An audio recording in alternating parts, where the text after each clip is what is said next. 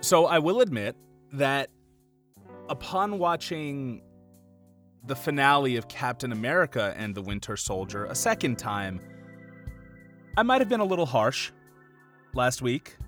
Um, do you do you think I might have been going a bit over the top with my fanboy rage? Or... Um, I mean, a little bit. You were you were definitely intense about it. I I think, uh, especially because you said you didn't hate it, you were disappointed. So, but you know, when you're passionate about something, it's hard not to be like that. And I really didn't want to be passionate about that, but I guess you know I got caught up in the whole like I was just passionate about characters that I might have projected onto. Um, you know, but also characters that they just wrote very poorly at the end because they knew, oh, we got to make this person a real bad guy.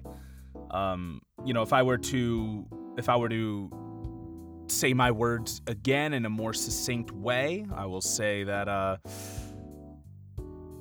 I just think it's bullshit that they gave the toxic white guy redemption and didn't give it to the justified black girl. That's that mm. is that that's that's the biggest thing I hate about it. You know, it was it didn't even end with John Walker in therapy. Bucky goes to therapy, but John Walker, you know, kills a man in cold yeah. blood. All of a sudden, gets stripped of all of his ranks and titles, and he's just like, "Hey, give me a costume, and I'm, I'm good." well, my my brother, who is not an avid comic book reader, is I, I'd consider him more of a liberal than than like a real true leftist, you know. But even he texted me and was like, so he's like, so Bucky's just best friends with John Walker now. he was Thank like, you. He was like, what the fuck was that? I was like, I know. He was like, that made no sense. I was like, I agree. Like out of nowhere, he, he just texted me about that. He was like, it was weird. I was like, yeah. Wasn't it last episode that that Bucky was whooping his ass and said, "We want to do this"? Yes, like, yeah. The ire and hate for which he had for John Walker was yeah. palpable. Sam was like, "Do we?" And he's like, "Oh, we do. We fucking do. We want to beat his ass. Yeah, exactly. Take that shield like, back." And now he's like, "You know what? We're cool, man. We're real cool." I do feel a little bit better about Sam and just, you know, him being the guy who wants to talk things out. Like, I'm all about that. Yeah, me too. Captain America makes speeches, like, that's his thing. And he did mm-hmm. that at the end of the episode. And I thought that that was great too. I will double down a little bit on the costume, uh, just because I think the difference is they're not at the point where they give him a CGI costume yet, and he had to have a physical costume over his already very muscular person. Yeah. And, you know, if you look back at the older MCU stuff, like, you know, even t- 2012 and earlier, you're kind of like, oh, yeah, I guess these, these costumes are a little rough. And then they have Tom Holland, Tom Holland in the CGI suit for Spider Man. You're like, oh, that's great. And you have uh, Black Panther in the CGI, uh, you have Chadwick Boseman in the CGI right, suit right. for Black Panther, or rather, you have Black Panther in the CGI suit so he could play Chadwick Boseman. Who knows Whoa. how they go? Yeah, who knows where they go from here?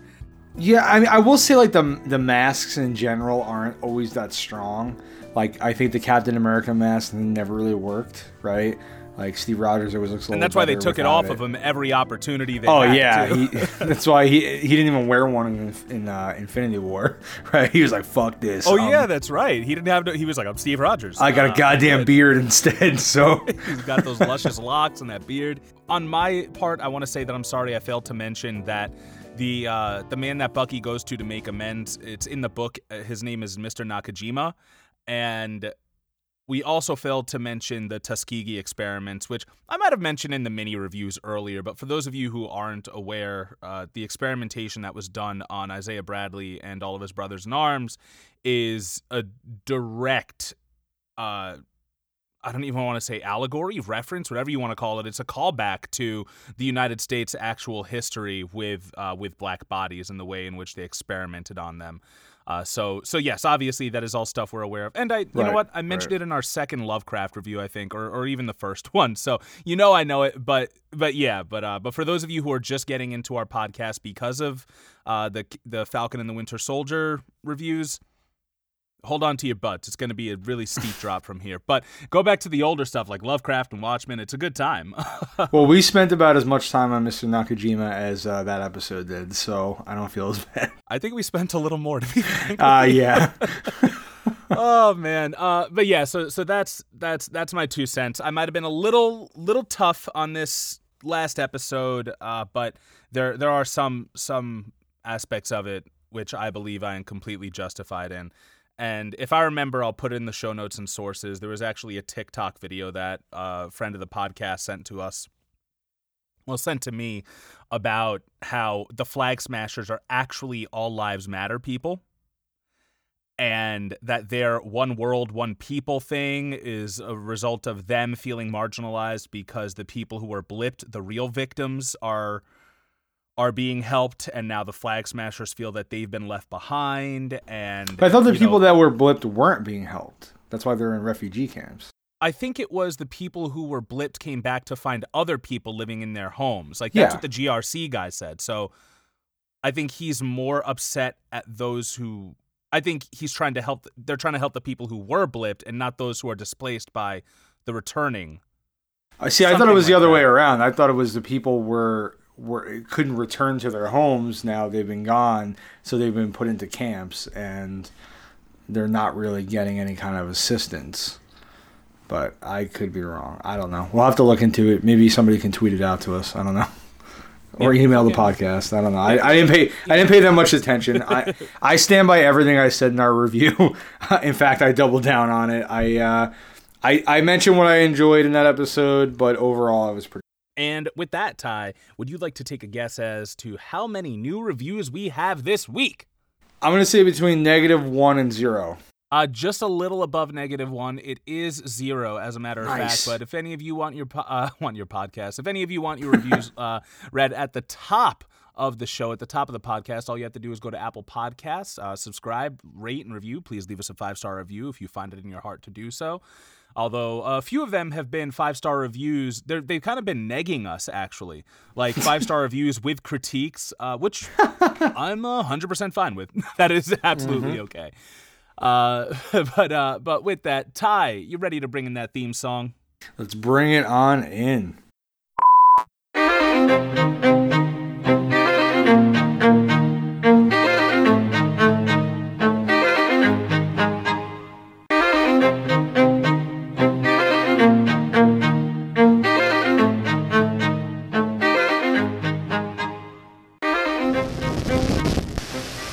Welcome to our April 2021 edition of Housekeeping, presented by the Politipop Podcast, the podcast where we read between the lines of our favorite pop culture media and discuss the social and political themes within. I am your co-host Mike Booch, aka the Soy Boy Pseudo Intellectual, and as always in the co-host seat is my man Ty. Hello, hello. All right. Now, for those of you who are new to this, our housekeeping episodes don't actually have to do with pop culture or any sort of uh, reviews of movies or books or anything else uh, that we that we normally do or are known for. These are just kind of us getting stuff off of our chests. Uh, It's us discussing our- reviewing the world. it is reviewing the world, and honestly, spoiler alert, people, one star out of five. Yeah, yeah. I'll say. if if even a full star, I don't know. I don't know. I wouldn't even give it 50 stars. Okay, I'll tell you that right now. No stars, no stripes. Uh, but yeah, so so we're just going to go through different current events, and uh, honestly, th- a lot of this is stuff that we've been holding on to a bit. I'll say for me, some of this isn't even current stuff. I mean, it is, but for those of you in the news cycle, it's probably old. And you know, when this comes out, uh, you know, on Friday, it'll probably be old to you as well. So. Um, but with that, we are going to start off with our our first story of the night. Uh, the first thing we want to talk about is the trial and the verdict of one Derek Chauvin. Derek Chauvin, for those of you who aren't aware, he's the I don't want to say man, I don't want to say officer. He's the murderer of George Floyd. Uh, he knelt on the man's neck for eight minutes forty six seconds in 2020, and his defense, his entire defense for this case included, okay, guys, but what if he just happened to die while that was happening and had nothing to do with our client? Uh, nothing Yeah, to do I with the mean- defendant. It it just it's like so wild to me. Like even if this guy really believed that he had to subdue him, right? Like if jo- Chauvin's like, I gotta subdue this guy because you know he could hurt me, so he he knelt on him, right? Didn't and if I'm if I'm you know correct me if I'm wrong, but didn't George Floyd pass out about halfway through, and he still continued to kneel on him? So it's like at that point, like what? Why? You know what I mean? Like like what like what other reason other than you just didn't give a fuck if this guy lived or died would be your reasoning for doing that? uh, you know, there really there just really isn't one. I think I recall the the brave young man, and I want to say young man. I'm pretty sure he's under 18. The boy who filmed this whole thing with without that video, without a boy holding his camera up to a bunch of cops Yep. who could take him down at any moment. Without that, we wouldn't have this verdict. We would not have the video that is so clearly a murder, an execution, and and yet still there was a trial that needed to be held, which shows once again that the United States will always, always, always give the white person the benefit of the doubt. And for those of you who may be saying, I don't think so, always, we'll go through the rest of, of our podcast. and and you can tell me. But uh, you know, the slight I was I would call it a silver lining, but it's been followed up by so much shit it doesn't even matter. But the silver lining is that uh, Chauvin's uh, the verdict was that he was found found guilty on all charges, I believe, right? Yeah, second degree murder, third degree murder, and second degree manslaughter. So I mean, yeah, that's that's great. Uh, I honestly wasn't expecting him to be found guilty on all charges. Um, so it you know it's good, but you know he faces up to 40 years, I believe, is is the max, um, and as little as like 10. So we don't we don't know yet what his sentence is going to be, and you know a lot of people are celebrating this and they're really excited and they're calling this victory. Uh, Nancy Pelosi thanked George Floyd for his sacrifice. That fucking Um, twat. Sorry, which is that that just- pissed me off so much. It's so disgusting. Like I, I'm pretty sure George Floyd's intention was not to die that day. But uh, yeah, thanks Pelosi for for you know for that comment. Uh, yeah, but like you know, I do want to tell people you know hold your feelings in a little bit because this doesn't necessarily mean justice. We don't know what his sentence is going to be. Um, it clearly has not stopped police shootings, as we're going to get into in a little bit. Um, and th- to me, this kind of felt like Chauvin was chosen to kind of be the sacrificial lamb to pig sacrificial pig. Yes. Sorry, just To- wanted to throw that in there. yes, that's good. I like that. uh, to to the sacrificial pig to prevent you know further rioting. We're you know we're in uh, the you know by the time this airs, I believe it'll be May right, May first, or the last day of April. I think it'll be uh, April 30th. Yeah. Okay, so you know we're, we're heading towards the summer and things are getting warmer, and that's you know last year it's when we had mass protests in the streets, and it could very well happen again, right? That's that's something that could definitely occur this summer, and I know they know they know this. That people are getting vaccinated too. yeah, I mean Like, it's even more of an are gonna- incentive. Yeah, I think it's gonna happen. Uh, So yeah, I, I think it will too, but you know they're obviously going to try to prevent this as much as possible, and I think they knew if Chauvin was not found guilty, that he that this would really erupt right now, and uh, you know I- they I think they had like the police commissioner testify against him, uh, the training officer that that you know trained uh, Chauvin, like all these people kind of came out um, uncharacteristically and, and really you know were were on came to the trial and, and you know spoke out against him. So for me, it, it felt very much like this was pre-planned that you know he was going to take the fall for this. And you know if that is true, it, it concerns me that his sentence could be a lot lower than we're hoping for. You know maybe they were like, listen. You're gonna you were gonna get found guilty, and then you'll get like ten years, and then you'll get off with good behavior and less. But you know, maybe I'll be surprised. Maybe he'll get forty years, and uh, and that would be great. But you know, this this isn't I wouldn't call it quite justice yet, and it shouldn't be so surprising, right? It's like the reason like that we're so shocked by this is kind of disgusting. This should have been a no-brainer. It was on camera. Like it shouldn't be like a, a surprising verdict, but unfortunately it is because the percentage of police officers that are found guilty is so uh, ridiculously low.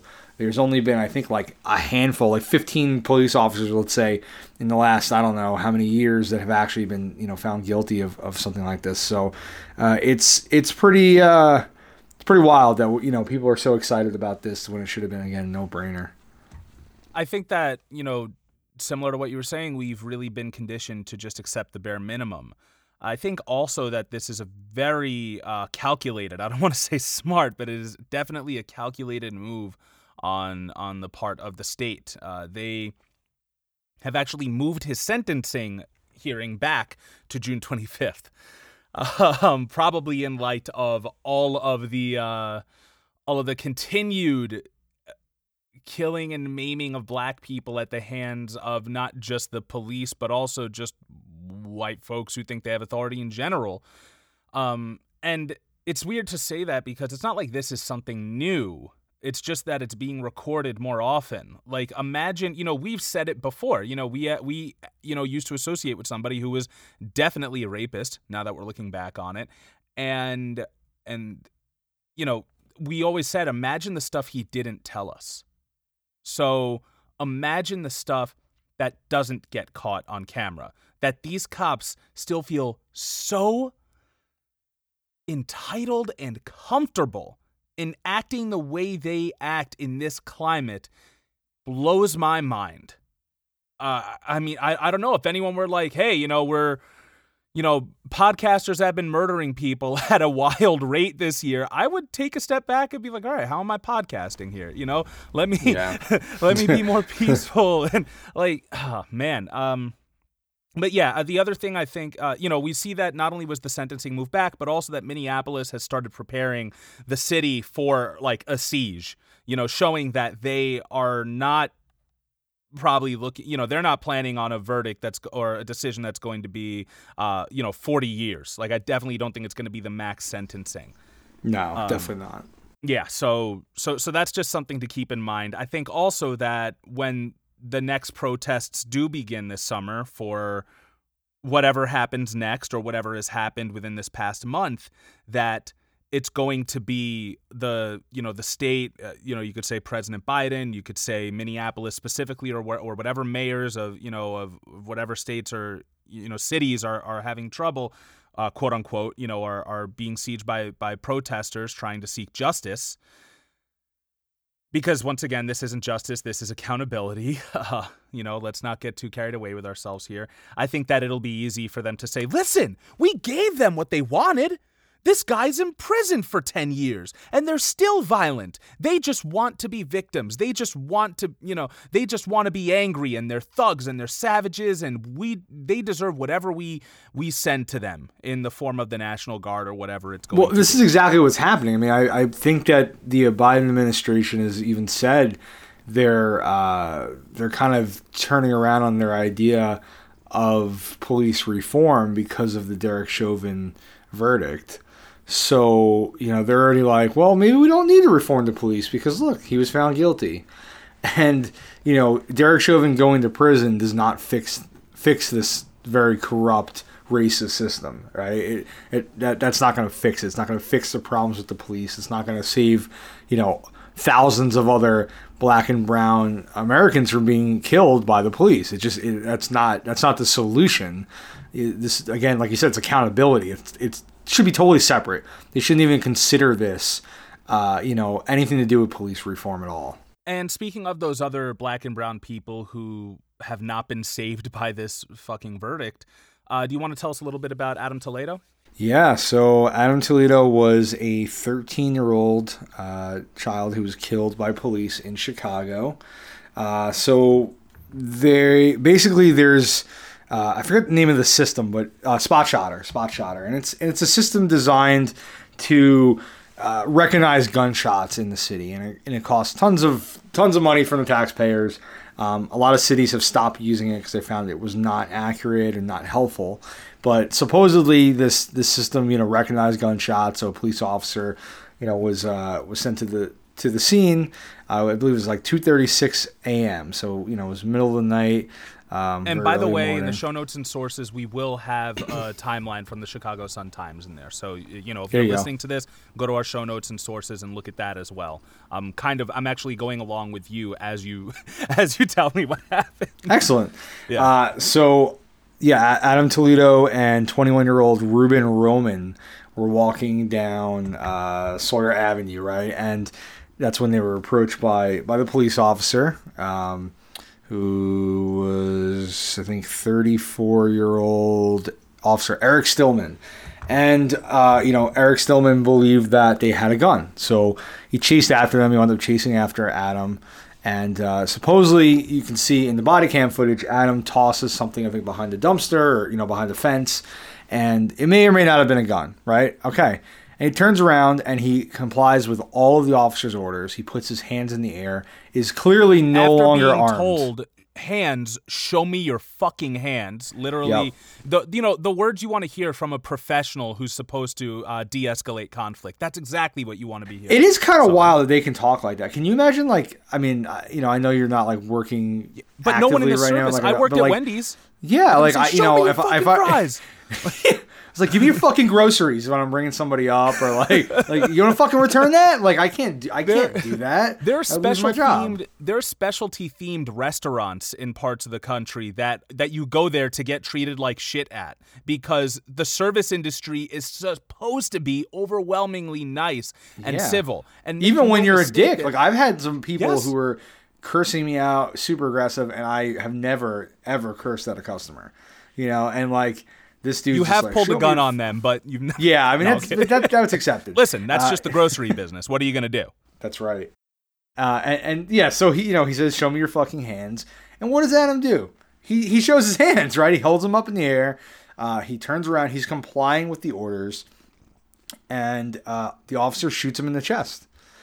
Shoots him in the chest once, uh, and I, be- I believe he's like, "Are you okay?" After he does it, oh, fucking and it's like, it's like, what do you think? You just fucking shot him, man. Jesus. Um, uh, yeah, and, and so basically, you know, he he killed him. He killed 13 year old Adam Toledo, and you know, I know a lot of people come out. Well, you know, what's he doing out at 2:36 in the morning? What you know, he did he have a gun? Why was he hanging out with a 21 year old? It does not matter. It does not matter why he was there. If he had a gun, this officer was not fighting for his life. Uh, Adam was was listening. He was listening to the cops, and he turned around and he held his hands up, and he was still shot to death. So you know, uh, and we're going to discuss a couple stories where people have been listening to the cops, and they've either been shot or attacked, and it makes you wonder, like, what's your best option? Is your best option to keep running? Is your best option to fight back? I don't know. You know, I'm a white guy. I'm luckily I've never been in that situation, but you know, I can I can only imagine be you know if I was a black a black man I was pulled over by the police or approached on the street, I'd be fucking terrified. Because even if I did what they asked, there's no no reason they wouldn't kill me, right? That's that's kind of what I get out of this. And so now a 13 year old is dead. And I, I actually want to take this moment to talk about a uh, a Netflix short. It's a 30 minute short. If any of you haven't uh, haven't seen it, then please uh, find it. Although I just canceled my own uh, net, Netflix. Uh, Really? uh, yes, yes, uh, my own net, Netflix subscription just got to be too expensive for me. But anyway, uh, there's there's a short they have called "Distance Between Two Strangers," and it's basically a Groundhog Day scenario in which a black man is. You know, he wakes up from a one night stand with this cute girl. You know, he's gonna call her again. He seems to be a nice guy. You know, like Gen Z kid, and he's trying to get home to feed his dog and he keeps getting fucking murdered by the police. And no matter what he tries, he keeps getting murdered. And um that's it. Just watch it. What's it what's it called? It's called uh, Distance Between Two Strangers. So those of you who are listening, I mean, if you can handle it, I do. Um, you know, I, I I want to apologize to the listeners because I feel like I would be a lot more on top of these, you know, these killings and the details involved in them. But uh, you know, I've just been dealing with a lot of my own stuff in my life, and uh, and it's been a lot. So just even taking in anything from the world is uh it's it's I'm just I'm like a nerve right now. Like I'm really sensitive to this stuff. So uh so if you are in a similar position, maybe don't watch that yet. But but for those of you who think you can handle it, uh definitely do. Now, your uh your little bit about it doesn't matter. I actually I actually want to follow up on that, but after we review all of these, uh, and I don't mean to laugh during it. It's just I'm very uncomfortable, and I'm just Right. I am flabbergasted by the sheer volume of what we've been seeing, especially in light like it's like the mainstream media can't even keep it down and that is that's what's so surprising. So kudos to everybody who has cell phones and you know you're out there recording police and the police and stuff. I want to go on to the Daunte Wright shooting. Uh, I want to talk about uh, about the I mean, obviously what happened, but the you know the woman who shot him, because this article specifically mentions her training record. The service file of a former police officer charged in the fatal shooting of Daunte Wright, a 20 year old black motorist in Brooklyn Center this month, contains scarce details about her police training history. The files released to the Associated Press on Monday include former Brooklyn Center police officer Kim Potter's job application, letters of recognition, pay information, and a training status letter with most sections blacked out. The documents show Potter earned a bachelor's degree in criminal justice and underwent law enforcement skills training at Alexandria Technical College before joining the Brooklyn Center Police Department in February 1995. She completed training courses in policy and procedures, firearms, and felony stop procedures, in quotes, among others, less than five months later, according to the documents. Redacted sections in the training status letter include volunteer experience, financial history, driving record, and criminal history, among others. And criminal history? Okay. I mean, I worked at a nonprofit and we barely let anyone with a criminal history. like, I mean, unless it was for one of our programs in which we were rehabilitating people who just got out of prison. Um, like if somebody like had an issue with uh, you know, with their license, we were like, oh, we don't know if we can have you. You know, meanwhile, somebody with a criminal history can become a cop. I just find that interesting. Um, meanwhile, I mean, I'm not saying if she actually had a criminal history. I just find it weird that that section's blacked out. I feel like you'd want to know.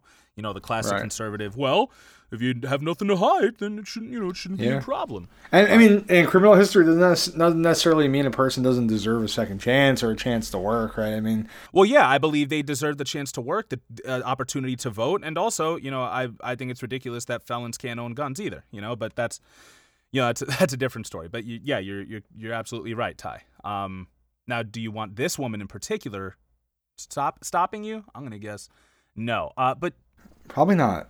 yeah, but just with that, I remember when you said like if you were a person of color, you would run as well. And I didn't yeah. say I would run. I said Oh, I don't didn't? know what I would do. I Oh, you said, don't know what you. Sorry, I, I said misinterpreted that. maybe, maybe you, maybe it's the best option. I, I don't know. I just there are two options when you're faced with a life-threatening situation. There's fight or flight. And the fact of the matter is there's something inherently wrong with this system that people of color see those lights and go into fight or flight mode.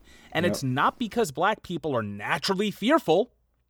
Nope. You know, y'all think that they're natural predators, right? So, and by y'all I mean you know the you know the the powers that be, the government, the United States as a whole believes that. Uh, so it's definitely the way that you are are treating people. Let me just uh, get this part out here. Potter is charged with second degree manslaughter in Wright's death. Brooklyn Center Police Chief Tom Gannon, Tim Gannon, excuse me, who resigned in the wake of Wright's killing, said he believed Potter mistakenly fired her handgun instead of her taser. Her body camera video recorded Potter shouting, Taser, taser, before she shot Wright. And oh, it seems they don't mention it in the rest of this, but shortly after she shot him, she says, Oh, fuck! Um, or oh shit, I was bleeped out in the version I saw. But uh, long story short, folks, I've made this mistake when I've been playing a new video game or a first person shooter or something like that. This isn't the mistake that a, a, a 20 plus year veteran should be making. And you know, as as everybody knows by this point, a taser and a and a Glock uh, or nine millimeter, whatever they happen to use their service uh, their service pistol, is is is not the same weight or grip as a taser, and somebody with that experience should not be making that mistake. It, it's And- also on your your non-dominant side, right? Because Mm-hmm. you you know the way you draw. So just even the the action of reaching to draw it would be different for a taser than a pistol. Yeah, and you know that seems they said that they were like uh, arresting him for for a warrant. Um, I've I I have heard mixed messages as to what the the warrant was for exactly. Um, you know they they originally pulled him over for apparently ex- expired plates.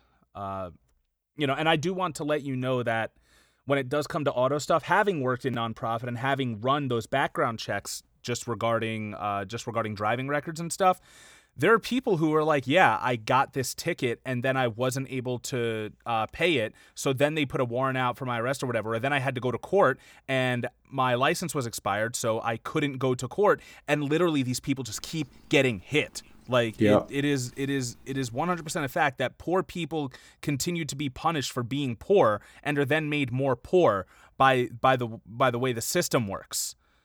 So you know you could be going to a drive uh, uh, you could be driving to a job interview and then you get a speeding ticket on your way there or something. Like i remember i went to a job interview and i got a 300 plus dollar ticket for parking in the wrong spot of brooklyn and a boot on my car. Thank god i got the job. Like you know and and also i had some people to help me out with money at the time. A lot of people don't have that stuff but i just want to let all y'all know in case you're uh, wondering about about your own privilege. Um, we actually uh, have an article here also saying that there's uh, the Minnesota House is looking to ch- once again uh, Minnesota. Uh, Minnesota House is looking to change police arrest warrant procedures, which is which were prompted by the Daunte Wright killing, meaning they would handle defendants without with outstanding warrants for petty misdemeanors as sign and release. So that would mean that whatever Daunte was uh, murdered for, because that's what it was, was a petty misdemeanor. Okay, Right. so just everyone at home, think of the petty misdemeanors you've committed, and if you're not a lawyer, look it up online, see see exactly what you've been guilty of, and then think if you deserve to die for that. Police would handle defendants with outstanding warrants for petty misdemeanors as sign and release instead of arresting them. Cam- uh, Cambridge Republican Brian Johnson says it would not have made any difference in the case of Daunte Wright, who had a gross misdemeanor warrant. Ah, there you go. It's unfortunate that he didn't comply and just go to jail, and things would have been a lot different. But it's easy to be Monday morning quarterback. Wow, way to go! Yeah, he just didn't comply, so he deserved to die. You know And what I mean? in, in case you were wondering, comply is a word that keeps getting used over and over again in uh in the in the short uh, distance between two strangers. Well, you know, you're, you're bringing up all these, you know, uh, misdemeanors and, and, and traffic violations as reasons for why people get pulled over. And this also happened um, in, where was it? In Virginia uh, to a army lieutenant, army officer, right? Same thing happened. He had, uh, he didn't have plates on the back of his car. So he was pulled over by two police officers. So I have a little article here. Uh, two Virginia police officers have been sued for allegedly drawing their guns on a uniformed army officer during a traffic stop and spraying him with a substance. They don't mention what the substance was. One of them has since been terminated. On December 5th, 2020, Windsor police officers Joe Gutierrez and Daniel Crocker pulled over U.S. Army Second Lieutenant Caron Nazario, who is black and Latino, while he was dressed in uniform, according to the lawsuit filed April 2nd. They pulled him over in a newly purchased Chevrolet Tahoe SUV for not having a rear license plate, according to the lawsuit. Nazario was returning home from his duty station at the time, the lawsuit said. So uh, he, I, I guess basically what happened was he pulled over into a well lit gas station. Um, Sick son of a bitch. Yep, and uh, they said he was not complying, and that uh, you know he he didn't pull over fast enough, and uh, it turned out that he actually had just bought the car, so he hadn't even gotten his permanent plates yet. So he had his cardboard temporary plates taped inside the rear window of the vehicle. So he he did have his plates there. Um, and you know, there's there's a point where he says to the officers, "I'm honestly afraid to get out of the car," and one of them says, "Yeah, you should be." They then threaten to arrest him for not listening to their orders to get out of the car and for obstruction of justice. And he said, I'm actively serving this country, and this is how you're going to treat me. Uh, seconds later, they sprayed him in the face.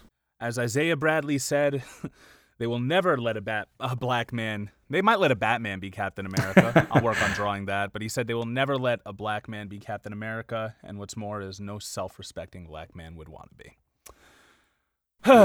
Luckily, he didn't die, right? So Yes. he, he kept his Yeah, life. Uh, one of the officers was fired, but, you know, the fact that he had to go through this for what sounds like a mistake on the police's fault, right? Like they didn't notice the cardboard plates in the window and they escalated something that was very minor to a major situation. And I feel like, you know, we police are constantly pulling you over for for traffic uh, violations, right? Speeding or uh, expired plates or uh, you know missing plates or whatever it is. Yes, there And- is a quota to get, by the way. James Right, has yeah, confirmed. there is. He's Yeah. confirmed that there's a quota and that they've pulled people over. He said just because their car didn't have uh, air conditioning.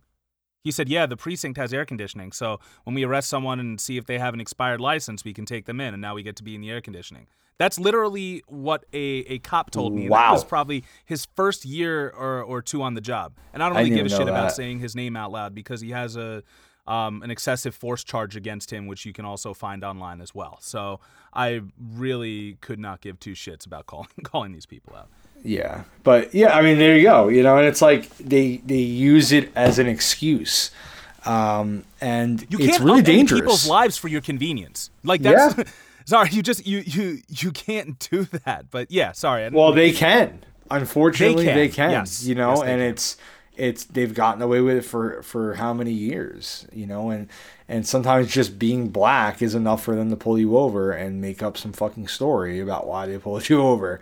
Uh, you know, for they can get you for the littlest things, and they'll use it to escalate it, which can and many times end up with someone's death, and it, and it's just fucking unbelievable. I, I want to delve a little bit more into that idea because you and I obviously see it as you were pulled over for being black. You were the, the crime was being black while XYZ, right? Okay. And I know that. I agree with that. I think that it kind of excuses something a little more complicated, though. And I also know I'm not necessarily sure if I'm trying to convince conservatives of anything. I don't even know if any of you fucks listen to this podcast. But if you do, or if you're one of those people who's always on the on the, you know, if you're a liberal or whatever, you're like, oh well, this person did have a gun. Blah blah blah. Here's the idea. No police officer will ever shoot a person and claim, I shot them because they were black. I arrested them because they were black. They will say, I arrested them because they were committing a crime. Well, like I mentioned in the last episode, when you have an entire group of people who are enslaved for 400 years and then put out into the world with literally no resources or any of the opportunities to be a contributing member of society, which was very purposeful because now you get to arrest those people at three times the rate that you arrest others and lock them up and then you get to continue using them for slavery that's how our that's how our criminal justice system works today and that's how the uh, prison industrial complex works today. But the over policing of certain groups mainly you know like black and brown people is is the problem because you obviously that's why they are being over policed but if you're a cop going in there you're going in there saying this is a crime dense neighborhood. Every person i see here could be a potential criminal. Right. you know you know because you don't fucking live there. You live in the suburbs. You you commute to work you go there. And so that's the thing. You may be saying you may be thinking to yourself listen i th- i just think that everybody should follow the law and if people follow the law then they then this wouldn't happen to them. But that is not the case. The law is specifically built so that way certain people are targeted by it.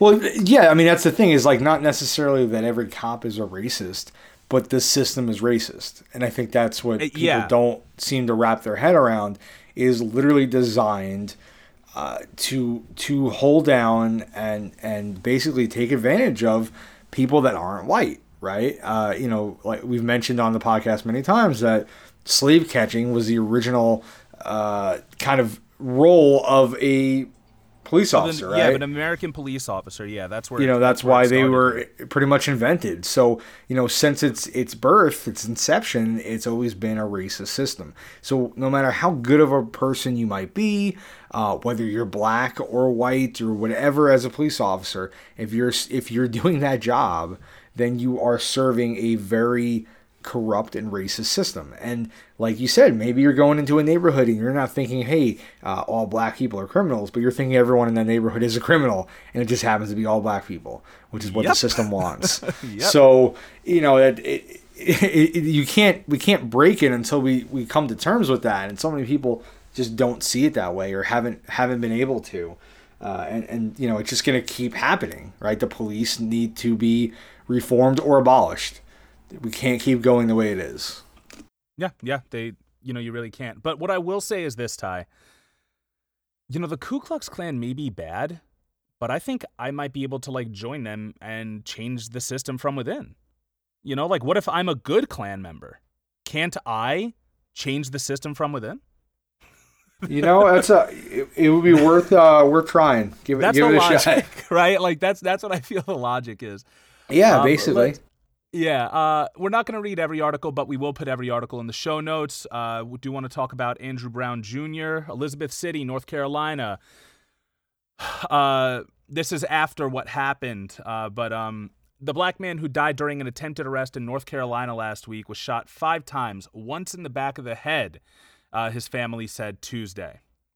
Less than an hour after an independent autopsy concluded that the man, Andrew Brown Jr., 42, was killed by a bullet in the back of his head, the FBI announced that it was opening a federal civil rights investigation. So yeah, they've uh, they've confirmed that this execution was so bad that the FBI is going to have to have to take over and in order to to investigate. We will have details on the specific incident in the show notes. We are running a little low on time, so just wanted to throw that out there. Uh, there's also uh, a white Fort Jackson soldier, Sergeant First Class Jonathan Pentland. He was a Army non-commissioned officer, and he was shown confronting a black man walking in his Columbia, South Carolina neighborhood in a viral video. Uh, he's been charged with third-degree assault and has been suspended from all instructor duties.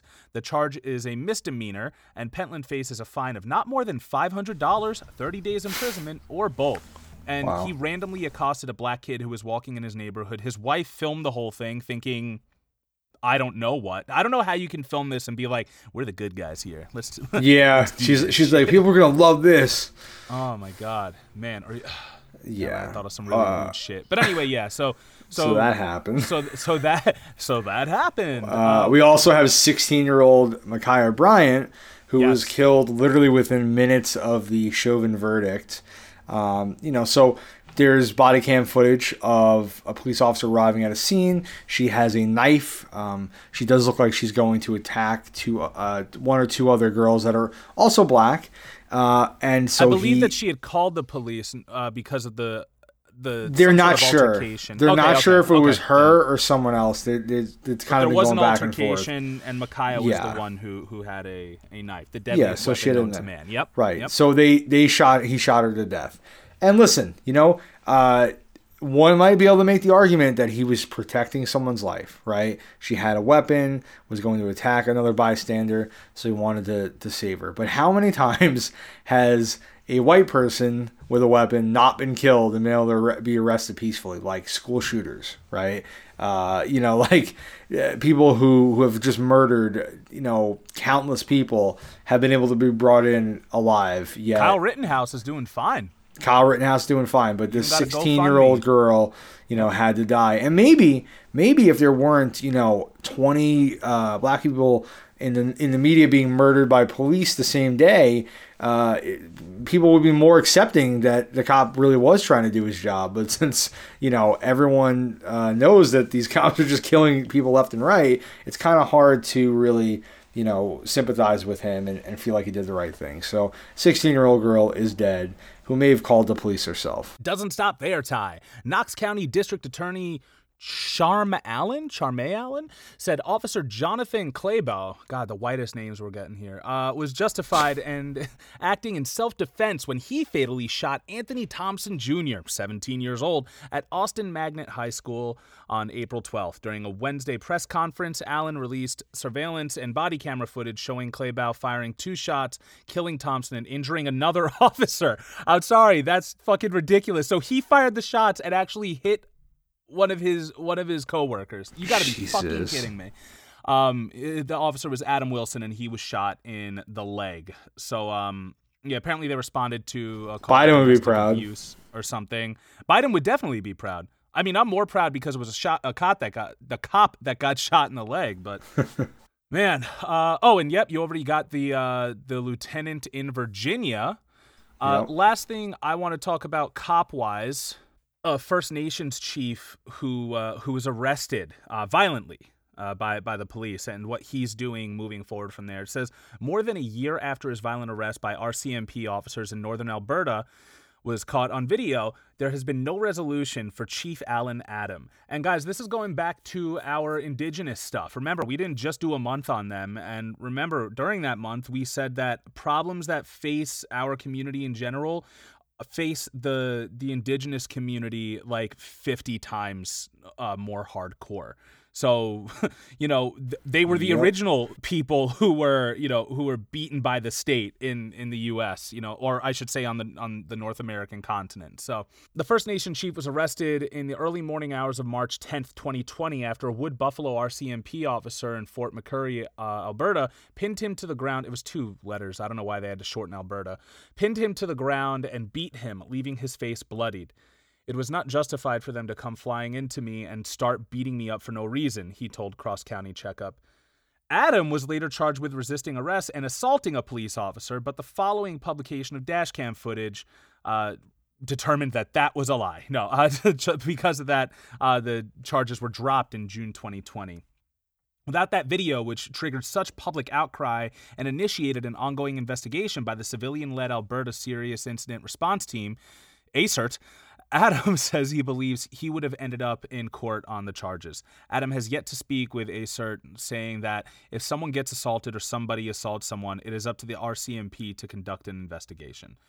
Uh, but 13 months after Adam's arrest, no one has been charged and the investigation is still open. I'll leave it there. Uh, you know, despite the fact that there was body cam footage, you know, and despite the fact that there was some sort of accountability held for one, you know, for for Derek Chauvin, uh, you know, body cam footage doesn't mean shit, as we damn well know.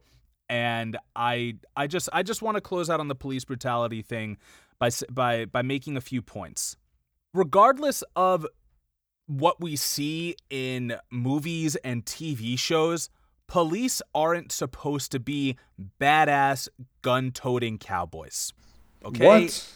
I know, and I'm sorry to tell you that because when we see it on TV, a lot of times it looks cool. But even I've seen Lethal Weapon and Die Hard, and I think you're wrong. everything so. seems fine.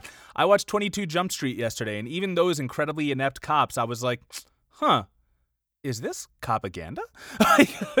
you know, even then, like every everything I watch has been tainted at, by this point. But we see it, right? We see cops most likely killing people in all of the stuff we watch because it's entertaining. We love to see the bad guy get his just desserts. But what we're forgetting is that there is a justice system for a reason. People get arrested they're held accountable in a trial by a jury of their peers after hearing the case, and they make a fair verdict. It is never a police officer's or, or employee, or whatever you want to call it, law enforcement officer's job to execute someone. It never is. And when you look into how they are trained and look into how they are defended, that system has continually been perpetuated. And I think part of it is just to keep us scared. You know, I've Right. never, uh, we've said this before, I've never seen a cop on the side of the road and been like, oh, thank God. You know, that being said, I mean, a while like, ago, one as- cop as did Nick- help me fix my tire, but Well, he was go. a state I mean, trooper. all But right, yeah, what, sorry, what did you have to say? No, I was gonna say, you know, just like Nick Frost said in Hot Fuzz, you know, cops shouldn't be judge, that jury, is and executioner. right? exactly true, you know, and you shouldn't be looking for proper action and shit. so, if a, if someone comes out with a knife, wh- why didn't why didn't he have the taser? He showed up ready to fucking shoot someone. Why didn't he have Yep. the taser? Why is a 25 year veteran, you know, who is clearly severely undertrained, making the mistake of of of you know using using their their handgun instead of a taser? And and you know, point is, if I were Daunte Wright, I would have fucking run away too. Who knows what's gonna happen to him? Who knows? You saw what what happened to Kalief Browder for not even stealing a backpack. You're gonna tell me that that this that this guy who has a legitimate warrant out for his arrest, you know, is isn't isn't going to run? It's the police's fault. It is your fault at this point because everybody is afraid of you. You Yep. refuse to change the system. And that is why the common people that you are quote unquote charged with serving and protecting do not feel served or protected by you.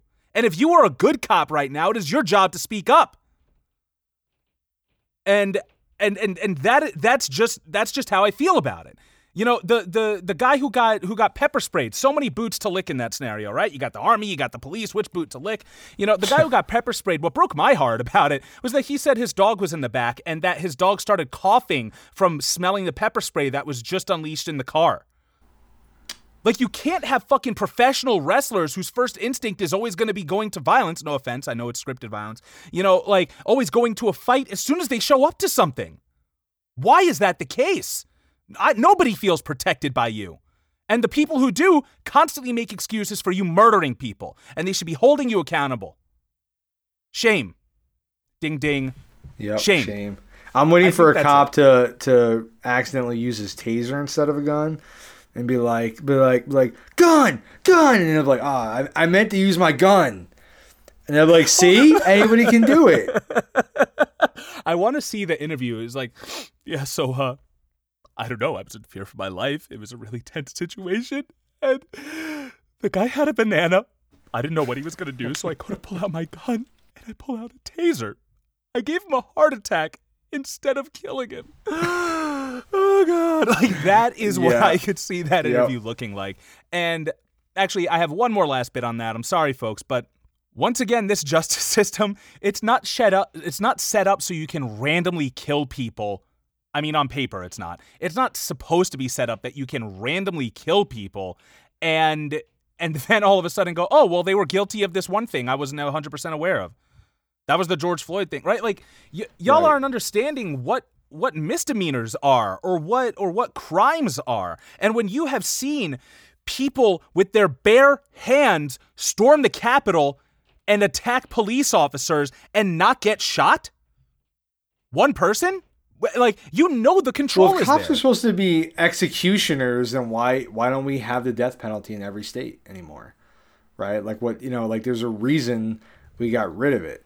You know, so we don't kill people anymore. People aren't supposed to be murdered. So uh, you know, there's just no there's really no excuse. and, and and while the you know and obviously the death you and I were talking about this the death penalty is incredibly cruel for a multitude of reasons Yep. but there there's also just people in there that don't belong there there are people who will be proven you know innocent by by by DNA a year from now. And you want to you want to just be like if you commit a crime you should get murdered. I drank under 21 I shouldn't get fucking murdered. In America, right, you're you're innocent until proven guilty, but that's not true. That's that's what they say on paper, but the truth is that if a cop says you did something, everyone thinks you're guilty, right?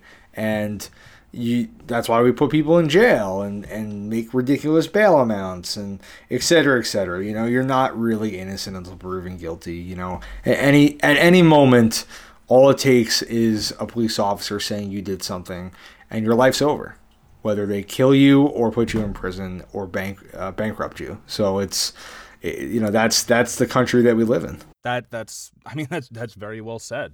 And maybe it's because I like the movie Armageddon, right?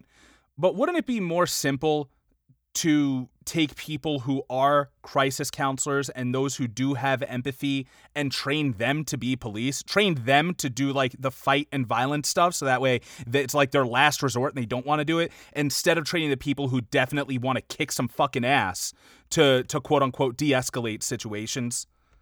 Yeah. I don't know. I don't know if it's easier, but but anything is better than this, guys. Anything is better than this. If you dismantle the police and allow every I know this is a terrible idea. don't do it, obviously. No one's listening.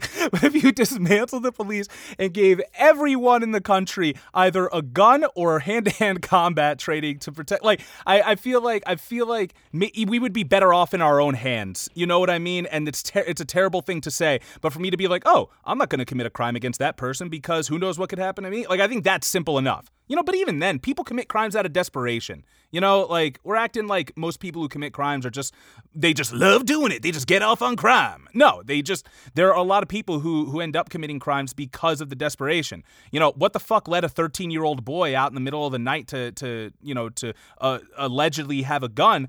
I don't know, but I feel very sorry for that kid. And there's nothing in his hands. Why are we shooting him? Why are you showing up afraid of a fucking 13 year old? Why are we putting a bunch of pussies on the police force who can't make these, dis- uh, you know, these distinguistions? What? Distinctions. There we go. There you go. All right, Ty. Close it out with some Biden bashing, baby. What? No, I don't want to. I don't want to bash Biden. I, I want to. I just want to talk about. Biden? I want to talk about our president. Okay, let's talk about this guy then. You know, let's. Let, I'm going to go into this with an open mind, and I hope you do too. You know, we're we're uh, we're just past his hundred days in office, and uh, you know, I want to kind of talk about what what he's accomplished, what what we'd hope that he'd accomplished, and and what you know, maybe we'll see in the future. I don't know. So, um, just just in general, before we get into specifics, how do you feel about Biden's first hundred days in office? I'm not impressed. Uh, I will admit that I've I've kind of fallen into the complacency of just like, all right, if I'm not seeing it on the news, it's not a big deal. But Yeah. uh, he hasn't done anything to wow me. The you know the vaccine rollout hasn't been great. Uh, when you know protests were going to happen, he said, "Let's protect property over people."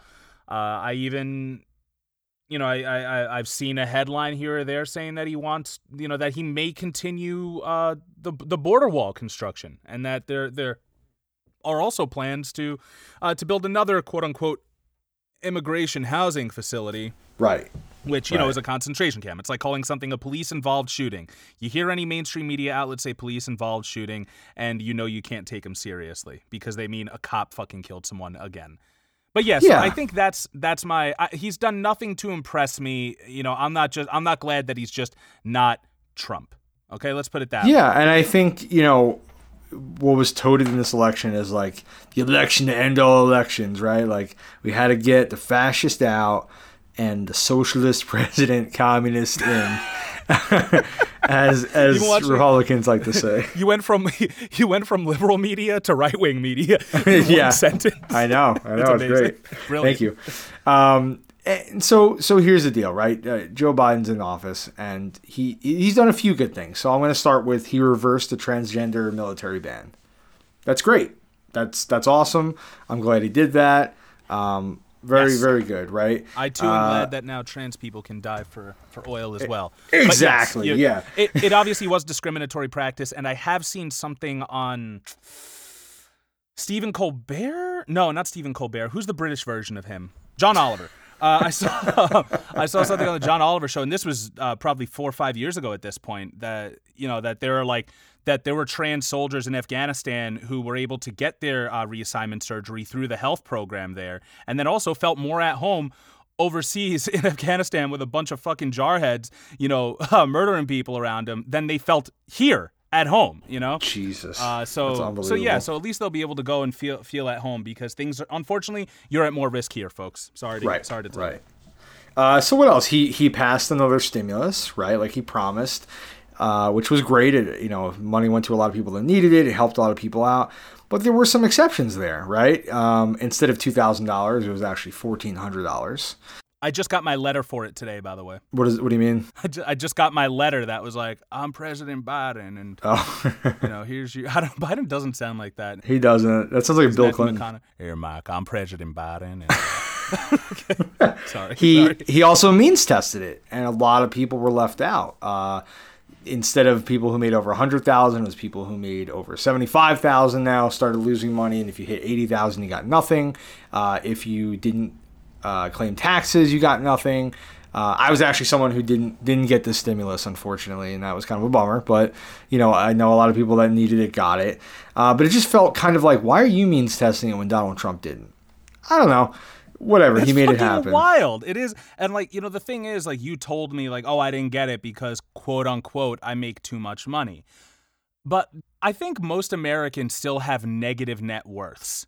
Uh, because Yeah. regardless of how much you make per year, it is it's always flowing into other bills and stuff. Like there's no way there's relatively you know no way to you know to actually save and and have anything that's substantial because as soon as you get your paycheck goes to your college loans goes to your rent goes to your car goes to everything else goes to health insurance goes health to insurance. yeah, It- it's- utilities it, it's yeah, the, the, the 75, list goes on and on That's huge for people. You know, even even with that, you know, I don't care if anyone uh, who makes more than I do gets money as well. Why would right I, it's full I of mean, stimulus it stimulates the Yeah, economy right Obviously, the one percent I care about that, they- but they're hoarding they- it. You know. but like that's a drop in the bucket for them you know what i mean like to me i'm like Oh, yeah, yeah. but you know at a hundred thousand you're not really a millionaire like Not so at all. And nor would so I sacrifice, you know, I don't know. I just wouldn't sacrifice working class people for for that. Right, purpose. and they don't also know. didn't take into account where you live. You know, if you're making, let's say, eighty-five thousand dollars in North Carolina,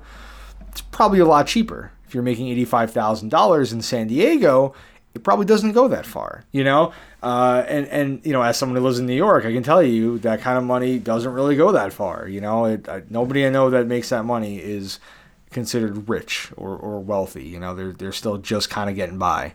Uh, they're doing maybe a little better. one of the best paid people I know. Uh, actually, two of the best paid people I know. Actually, three of the best paid people I know. Make that four. Two of them still live in uh, still live in apartments, and uh, you know whatever. You know, I grew up in apartments. I have nothing against them. I live in one Right. now. But like, but you know, w- one of the one of them is overpaying for an incredibly small apartment in you know in the upper east side of, of new york city. Uh, you know another couple who who are doing pretty well for themselves uh, still have been you know ha- have been you know, living living in a in, in a condo that luckily you know the the father gave them. And even then they still keep getting outbid on all the homes that they want to get. Like and then Yeah. you know the other you know the other guy he's ma- last I checked with him he was making 80 he's probably up to 100k he's still living you know in an apartment and stuff. So like you know the, these folks aren't rich your average person No. has lots of debts to pay off and lots of things They to do. consider I know. I like me personally. I still live paycheck to paycheck. You know, and it's it it's uh, I have enough to to pay my bills, but you know, anytime I I splurge a little bit and I buy myself dinner or I buy a new comic book, you know, it takes a toll, and it it really hurts any chance I have of having any savings. But then at the same time, if you don't do that, it, you know, you kind of fall into a depression a little bit, as silly as it might sound. You know, every once in a while, you want to kind of like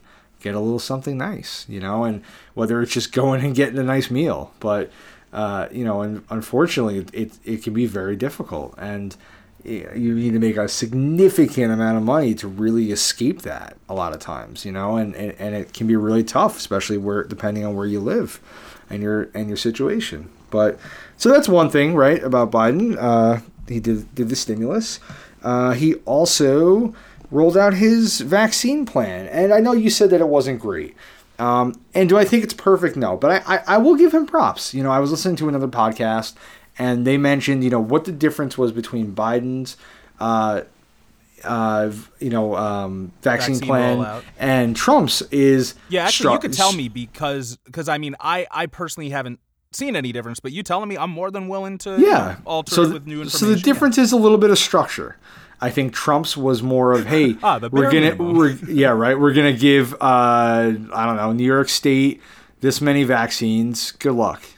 You know, Biden's was a little bit more structured. He gave a specific amount of vaccines out, um, kind of instructed them how to roll out the process. And it, it still wasn't, as far as I'm concerned, structured enough. I think it should have been a universal plan. Each state kind of rolled them out a little differently uh, at different levels. But, you know, he, he got you know the patents he got the the the, the vaccines he had multiple vaccines ready to go. Uh, and and so just a little bit of structure just a little bit right? Like i said the bare minimum was enough to kind of make it a somewhat successful rollout. You know the, they're saying an estimate of nearly 50% of americans are now vaccinated which is you know a pretty large number since like 40% don't want it. So it's uh, Yeah. it's pretty good. Um, but you know so yeah i mean i think that's great. Uh, at the same time like you said it's the bare minimum. I wish we could have done things a little bit smoother a little bit a little bit quicker. Uh, I, you know I- it also kind of sucks that these patents are private right? You know countries like india Peru, they are fucking suffering. Like they do not have enough vaccines. People are dying. People are sick, and they really, really need help. Uh, and you know, I know it's America first, right? So we're we're really not concerned with helping other people, but you know, that's capitalism. People want to make money off these vaccines, but uh, you know, and another thing is that the vaccines are free of charge. That's that's huge right? How how are they doing that? How could you possibly give millions and millions of Americans this vaccine free of charge? this I mean- socialist son of a bitch Exa- yeah, right. It's like, huh, wow, that's almost like a socialist, you know, healthcare system. And I think that just goes to show that it's possible that we could easily do it, uh, but we won't. We just and won't. that won't like give it to and us. that people want to be healthy Yeah, I mean, it Like- polls great, right? I mean, no matter what what side of the aisle you're on, people want healthcare. Like, it's just that's like a universally accepted need. Everybody needs and wants healthcare. Yeah, but I mean, the the idea is that they wouldn't. Unfortunately, I don't see.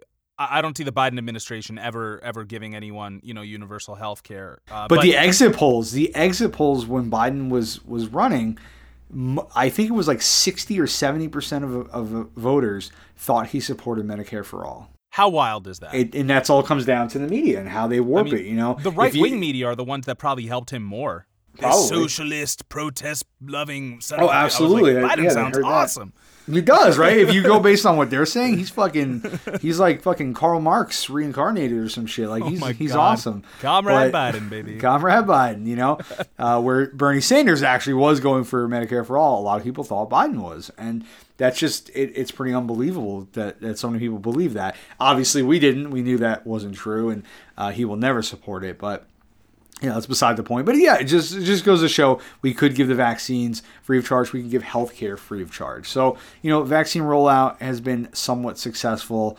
I'll give it a seven out of ten, and uh, and give them that. You know, and where where is Biden really falling down? Uh, I'd say everywhere else. oh. especially especially immigration, right? He he said he was going to increase uh, the number of refugees from the fifteen thousand dollar cap to 125,000.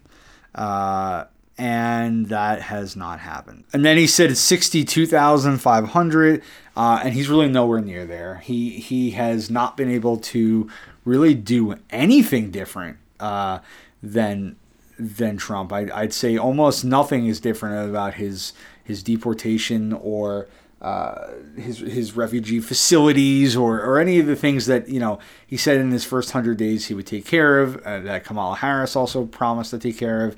Um, you know, we, we like you mentioned, they're building additional facilities and overflow facilities. You know, they're trying to unite families, uh, which is great, I guess. But I think they're uniting them in in these facilities instead of just letting them go. Uh, and and so he's really really dropped the ball here and uh, it doesn't seem it seems like he's really overwhelmed and doesn't really have a, a clear cut plan for how they're going to fix this and uh, I mean, to be honest, if it's anything like you know the Obama administration, they're probably not going to fix it, and they're going to continue to deport at large numbers, and uh, you know not really make things any better for for people coming here look seeking asylum.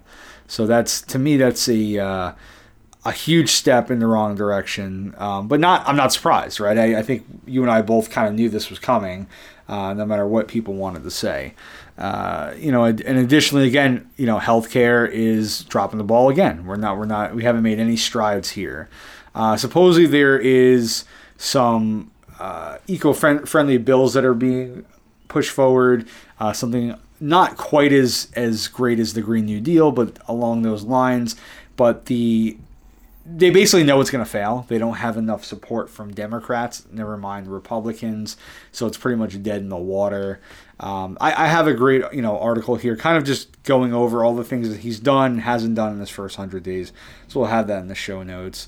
But I, I think you know to summarize, what I feared was coming has come to pass, and that was complacency. Uh, I think that so many people have now gone back to brunch, as as leftists like to say, uh, and and you know they're like, hey, we got Mr. You know Great Biden is the president. We don't have to worry. We don't have to fight anymore.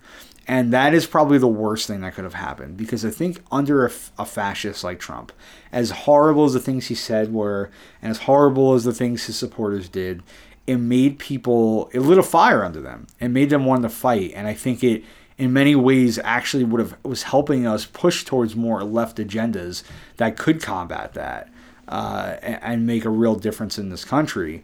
You know, pro union stuff, uh, health care, um, you know, fighting racism, all the things that you know we, we really want to see come to pass. And I think under uh, in an administration like Trump's, when when the country's burning, you know, we have to kind of look to what can save us and and like it or not, a lot of uh, socialist and leftist, you know, policies are what will save us. Uh, but now that we're back under, you know, a liberal president, a democratic president, people are just forgetting about it. It's it's back to normal, um, and he's going to continue pushing, you know, the one percent agendas on us, and we're going to be none the wiser. We're not going to care. You know, there a lot of these bills are are thousands and thousands of pages long that are being presented, and most people do not read these, right? I don't read them. You don't read them. Most politicians yep. don't read them. And in these, you know, I, I'm listening to there's a podcast uh, with this woman who basically she reads every like a bunch of bills. She goes through them like line by line, finds Ooh. stuff that people are being are missing. She was on uh, the Bad Faith podcast uh, last week, and she, you know they're basically still trying to overthrow governments and it's it's thrown into these bills a bill that has nothing to do with that but uh, you know they're still trying to stage a coup in Venezuela and and other countries around the world. You know, these are the things that people don't know that aren't talked about, but they're still happening. Uh, the amount of money that's spent, you know, uh, on the military budgets uh, is, unbelievable. And there's even I, I, just recently learned this that there's uh, like a like a slush fund basically that is for not for military spending, but for like things that fall just like on at a jurisdiction of that. So it's kind of like a rainy day fund, and they can use that however they want. So let's say they get Wow. like 80 million a year for the military. They can also use the slush fund to help uh, build more bases, to train more troops. Uh, to stage coups, so they they have this additional money that we don't even know about because it's it's uh, like redacted information now that isn't told or, or really explained to the everyday American. So uh, there's a lot of shady shit going on behind the scenes, and to me, uh, Biden's first hundred days represents all the things I was afraid of. Uh, that we're not going to ever get any better because people are just going to think it already is. But at least he's not mean on Twitter, dude. Like, I mean, that's true. That's true. You know, and like one of his big campaign promises was that he was going to tax the rich, and uh, you know he has increased the tax on the rich, and he's got a new plan that he was actually unveiling today. But uh, ooh, he he might be omitting the estate tax expansion that he promised when he was running. Uh, and if, for those of you who don't know what the estate tax is, it's a levy of up to 40% on the richest Americans when they die. For 2021, an individual can leave up to $11.7 million to an heir, or $23.4 million for a married couple before the estate tax kicks in. So you can leave someone almost $12 million before taxed. And anything over that, they start to tax. It's a lot of fucking money, right? So an estate tax is a really that's a lot great of roll, a lot of roads, a lot of schools, Yeah, a lot I mean, of that's- clinics. and you tax that that's that's a great way to take the pressure off of working people on people who have so much money they don't know what to do with it so he promised that he was going to raise that estate tax and now he's not going to so uh, I, I think Biden's administration can be summed up by saying that he's going to work with Republicans uh, and conservatives and the 1% uh, instead of working with the left. And uh, that's that's what they wanted. And that's why I didn't vote for him. So fuck Biden. You know what? I, I went into it with an open mind for five seconds, and then I realized that uh, he's he's exactly who I thought he would be. So God, Biden to you is like Falcon and the Winter Soldier to me. Uh, yes, yeah, I wake up and I'm like Biden, you son of a bitch. but you're like, um, uh, I don't want to spoil Invincible, but a certain character coming back and being like, Biden. Yeah, yes, yes, that's me. That's, and I just keep getting my ass kicked by the U.S. government. I'm like, fuck. I just keep coming back. He goes, "Here's the deal, Jack. Here's the deal, Mark. We need to talk." um, but uh, but yeah, dude. I mean, it sucks because because yeah, Trump was a common enemy. He was someone that exposed all of the faults of our system that uh, that rewards. Uh, you know, entertainers instead of actual thinkers, and rewards celebrity over any sort of int- intellectualism, Right. And you know, and just and continues to help out the the rich while disenfranchising the poor. Like he he showed that, and he was that common enemy. But yeah, I don't I don't know I don't know where we go now because you know the media is is just definitely on the conservatives' side. They always Yeah, I- have been. They always will. I think be. I'm at the point where like I kind of have given up on uh, on voting. I just don't think there's any way to vote in the right people, and even if you do, they're not gonna, either not going to get far enough, or they're going to turn into AOC, and Yep. you know, which we, we we really haven't gotten into much, but you know, I think we were both big AOC supporters, and she's uh, pretty much abandoned the progressive movement, as as you know they like to, to call it, uh, to Yeah, support. it's wild how holding uh, politicians and elected representatives accountable is all of a sudden being mean to them and pushing them away. It, Yeah, it blows my mind that that's if how. you, it's just like, well, what are you supposed to do? Like, stop worshiping them, cult of personality, right? Like, I'm I'm always been a big Bernie Sanders fan, but you know, even I think on this podcast we've called him out that he's made some really bad decisions, right? We did not support him uh, backing uh, Joe Biden, right? That was that was a big letdown, and he he really let down the movement. Um, and I think you know, calling these people out for that stuff isn't a bad thing. And it doesn't mean that you wouldn't support them if they did the right thing. But, you know, when AOC is saying that Joe Biden's uh, tactics at the border are so much different than Trump's and he should be applauded and Fucking you know, disgusting. backing a uh, backing Pelosi, uh, you know, it's just it, it- it's really it, it's it's not only disappointing, but it, it's just wrong. And you know, in, if you call AOC out, all of a sudden you're a monster. You're you know you're you're a horrible person. And and you know, should you be calling her like a bitch or anything like that? No. Yeah, you shouldn't but- have to be sexist to hold No, her accountable. not at all. There are actual sexists, but you know, there's also people like us who just who just want to hold her accountable. Like what? Like I don't I don't know, man. Like there, if you can't trust AOC to say that that kids in cages is wrong, who the fuck can you trust to say it? Exactly. I mean, she she got in on on pe- people power as uh, as Ryan Knight always says on his podcast. You know, Yes, like yes. she, you know, she she really was the epitome of of, of you know a leftist politician running and she you know she beat an incumbent and you know the odds are stacked against her. And she spoke out time and time again against the establishment. And it's just like little by little they've beaten her into submission. And she is very clearly on board with the Democratic Party at this point. And you know, I, Bernie Sanders still does some great things. I think uh, he's probably gotten more progressive policies passed than anyone in in government ever at this point. Uh, but you know, he's still willing to play by the rules. And to me, I'm like, you know, after he screwed him two elections in a row, and he again was not left enough, but he was, you know, we were willing to to go to bat for him to, in the hopes that we could get things moving in the right direction. You know, so it's pretty obvious to me that we cannot do it through through the the political means that they want us to, right? Through voting and and stuff like that. It's just it's just too corrupted. So I'm not sure what the next step is. Uh, I hope we fucking protest again this summer. I hope uh, we put their backs against the wall and really show them that we're not going to accept less than what we deserve because there's a lot more of us than them. And if they have an issue with that, we can fucking handle it. you know, like Yep. the people know what the people want. The working class is all. There's a reason the, the the Soviet symbol is a hammer and sickle. They're fucking builders and farmers. And we have so many incredible people in the working class who could run this country better than those who are born with a silver spoon in their mouths.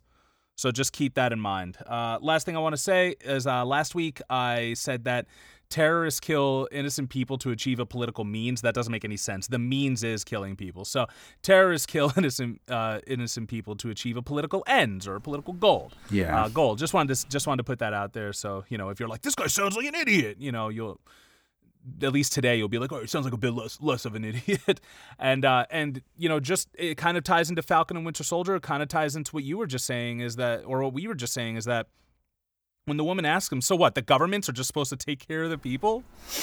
yes, that's why you're elected, you motherfuckers. Let us do it then. If you won't let us, if you won't let us, you know, collect our own rain, grow our own crops, provide our own electricity, provide our own transportation, you know, you're gonna gut public transportation so we all have to get cars and go in debt and ruin the environment and shit. Like, if you're not going to to you know, to let us do any of those things, then yes, it's your job to take care of us. Do not be surprised when we emancipate ourselves. And I meant that more like the Drew Barrymore way from her parents or like somebody emancipating themselves from abusive parents and less like, um, you know, seceding, which is what the South did. Oh, boy, although, yeah. Although, if we could get enough money, uh, like together, all of us folks buy a plot of land, it could be in this country, it doesn't have to be, and just, you know, make a, a community, a commune, you know, that would be awesome. I'd make sure it doesn't become a cult because we're not super religious, but we'll figure something out. Uh, but next week we return with our our first episode of Batman Month, Bat Month as I like to call it, starting just this very moment. We will be reviewing Sean Gordon Murphy's Batman, White Knight, and Curse, Curse of the White of Knight. the White Knight. And Curse of the White Knight. Okay, just making sure that we're doing both of those. Uh, so if you haven't read those those stories from Sean Murphy, they're both comic books. Uh, definitely get to it. Find your local LCS. That's local comic book store for the uninitiated. uh, and also redundant because local LCS means the same thing. Uh, Oh, find one, yeah. You know, get yeah right. Get your books there. Get it- you know uh, get it online. uh, You know, however you get it, read it because it's it's really great stuff. And then uh, we'll figure out what else we're doing for the rest of Yeah. that month. yeah. Uh, we but- recently reviewed his uh, Punk Rock Jesus, so if you were Yes. interested in that, you liked what it sounded like, and you read it, you probably like his Batman story as well. Mm-hmm. A lot of, lot of, uh, you know, speaking truth to capitalist power in that one. But in the meantime, in between time, folks, catch us next Friday on Apple Podcasts or your podcatcher of choice. Remember that on Apple Podcasts, you can rate and review us, uh, leave us a five star review, subscribe as well. You can find us on YouTube if I feel like uploading any more videos. Uh, you can find us on Twitter at PolitiPopPod, Instagram at PolitiPopPodcast. I update it once every couple months. You can email us your thoughts and or whatever you feel like emailing us, compliments at politipopcast at gmail.com. Uh, as always, find our show notes and sources at politipoppodcast.wordpress.com. And a special thanks to all of you listeners. Uh, you have made this uh, this past month pretty awesome as far as numbers goes, folks. Uh, April is really has really I don't know, just spiked back up when we, mm-hmm. you know, when we hit. Uh, when you needed it the most. yeah, yeah, just like the just like Avatar: The Last Airbender. Yeah, so so yeah. y'all just don't awesome. make it an April Fools and keep it going through May. Come on. Yes, please, who doesn't love Batman? Do. Exactly, uh, and uh, for the Politipop pot. Oh wait, no, I forgot. Special thanks also to Antonia Chava for logo design, whose cat is doing better and in recovery. So everyone, Yay. cross your paws, cross your beans, cross your your toes of your fingers. Let's you know, let's send positive vibes uh, to to Antonia's uh, cat. And uh, for the Politipop podcast, I have been Angry Mike Booch, and I have been Ty. No matter what you're watching on TV, no matter what you're thinking about it, no matter what you're reading with you know the bullshit uh, mainstream media headlines that you see, please never stop thinking, never stop learning, and always remember to read between the lines. And scene. That it is. I was looking at the lights.